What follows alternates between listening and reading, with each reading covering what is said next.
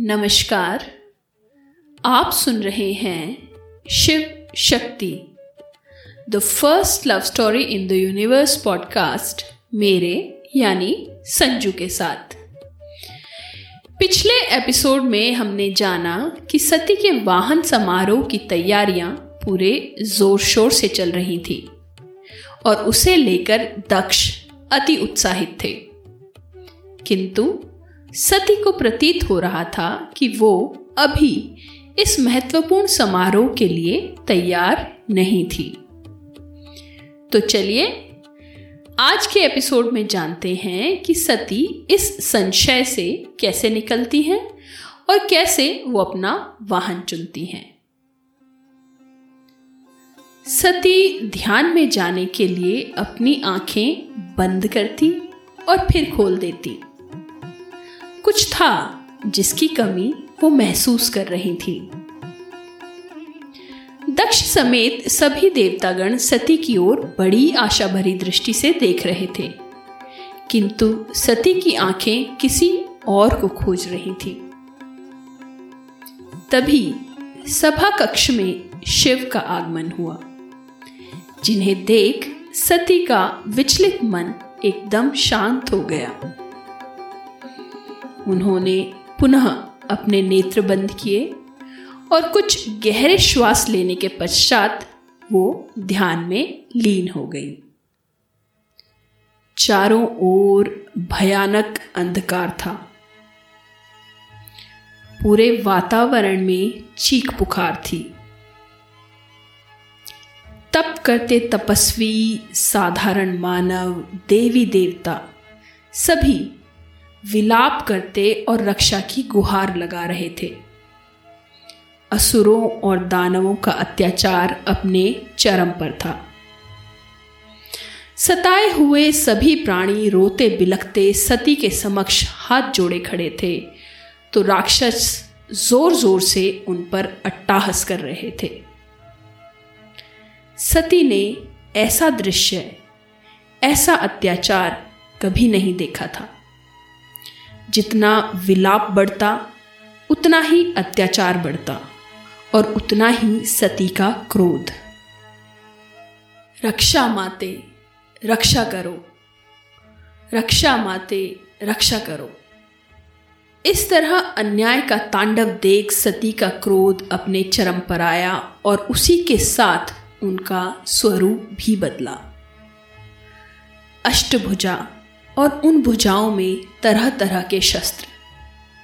कभी वो सुंदर देवी थी तो कभी अंधकार से भी भीषण स्वरूप वाली काली।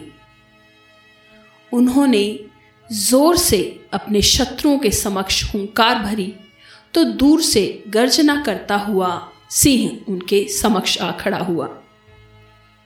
सती अब सिंह पर सवार हो राक्षसों पर झपटी। वो तलवार से उनका सिर काटती और उनके मुंडों को अपने गले में धारण करती। कभी उनका तेजमयी ललाट चमकता तो कभी रक्त पीकर लाल हुई लंबी जिह्वा दिखाई देती। कभी वो छोटी सी बालिका होती, कभी स्वयं प्रकृति, जिनका शरीर कई लोगों से बना था। कभी मुकुट और साड़ी में तो कभी अर्धनंग बाघ की खाल में। वो दानवों का संहार करती जाती। सिंह अब ज़ोर ज़ोर से गर्जना करता था और भक्त उतने ही प्रेम से माँ माँ पुकारते थे। सौम्य सती इस समय स्वयं शिव और नारायण से भी शक्तिशाली थी।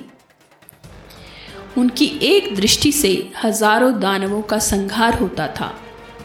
उनके एक स्पर्श से जीवन अंकुरित होता था। पूरे ब्रह्मांड को जीवित रखने की ऊर्जा उनसे संचारित हो रही थी। असीम शक्ति थी।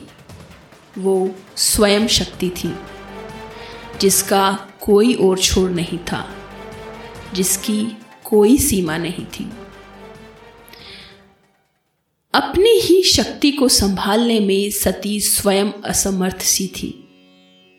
उनका शरीर अग्नि से भी अधिक तप रहा था।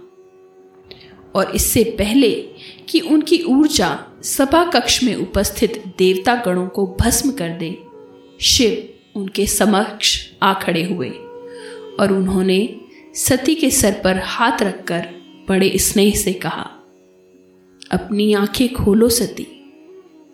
सती ने धीरे से अपनी आँखें खोली और शिव की ओर देखा। सती अपनी शक्ति को पहचान चुकी थी। वो समझ चुकी थी, वो सृजन ही नहीं संहार भी कर सकती हैं। और सती का ये नया रूप शिव को अत्यंत आकर्षक लग रहा था। वो सती को बड़े गौर से देख रहे थे, और सती बिना डरे, बिना शर्माए उनकी आँखों में आँखें डाल, गर्वीली सी उन्हें तब तक देखती रही, जब तक स्वयं शिव दूसरी ओर देखने नहीं लगे। सिंह सती के पास खड़ा ज़ोर ज़ोर से गर्जना करता था। सती ने अपना वाहन चुन लिया है। आज से सिंह सदैव सती के साथ रहेगा। नारायण ने जैसे ही यह घोषणा की, सभी देवी देवताओं ने पुष्प वर्षा करनी आरंभ कर दी। और शंख ध्वनि से पूरा ब्रह्मांड गूंज उठा। आज के एपिसोड में बस इतना ही। अगली कड़ी में जानेंगे कि अब, जब सती अपने स्वरूप और अपनी शक्तियों को जान चुकी हैं तो दक्ष कैसे उनके विवाह के लिए वर ढूंढेंगे। आप Shiv Shakti the first love story in the universe podcast को स्पॉटिफाई जियो सावन और गाना समेत सभी प्रमुख पॉडकास्ट प्लेटफॉर्म्स पर सुन सकते हैं। और आशा है आप इसे फॉलो और सब्सक्राइब ज़रूर करेंगे। मेरे साथ बने रहने के लिए धन्यवाद। शंभो।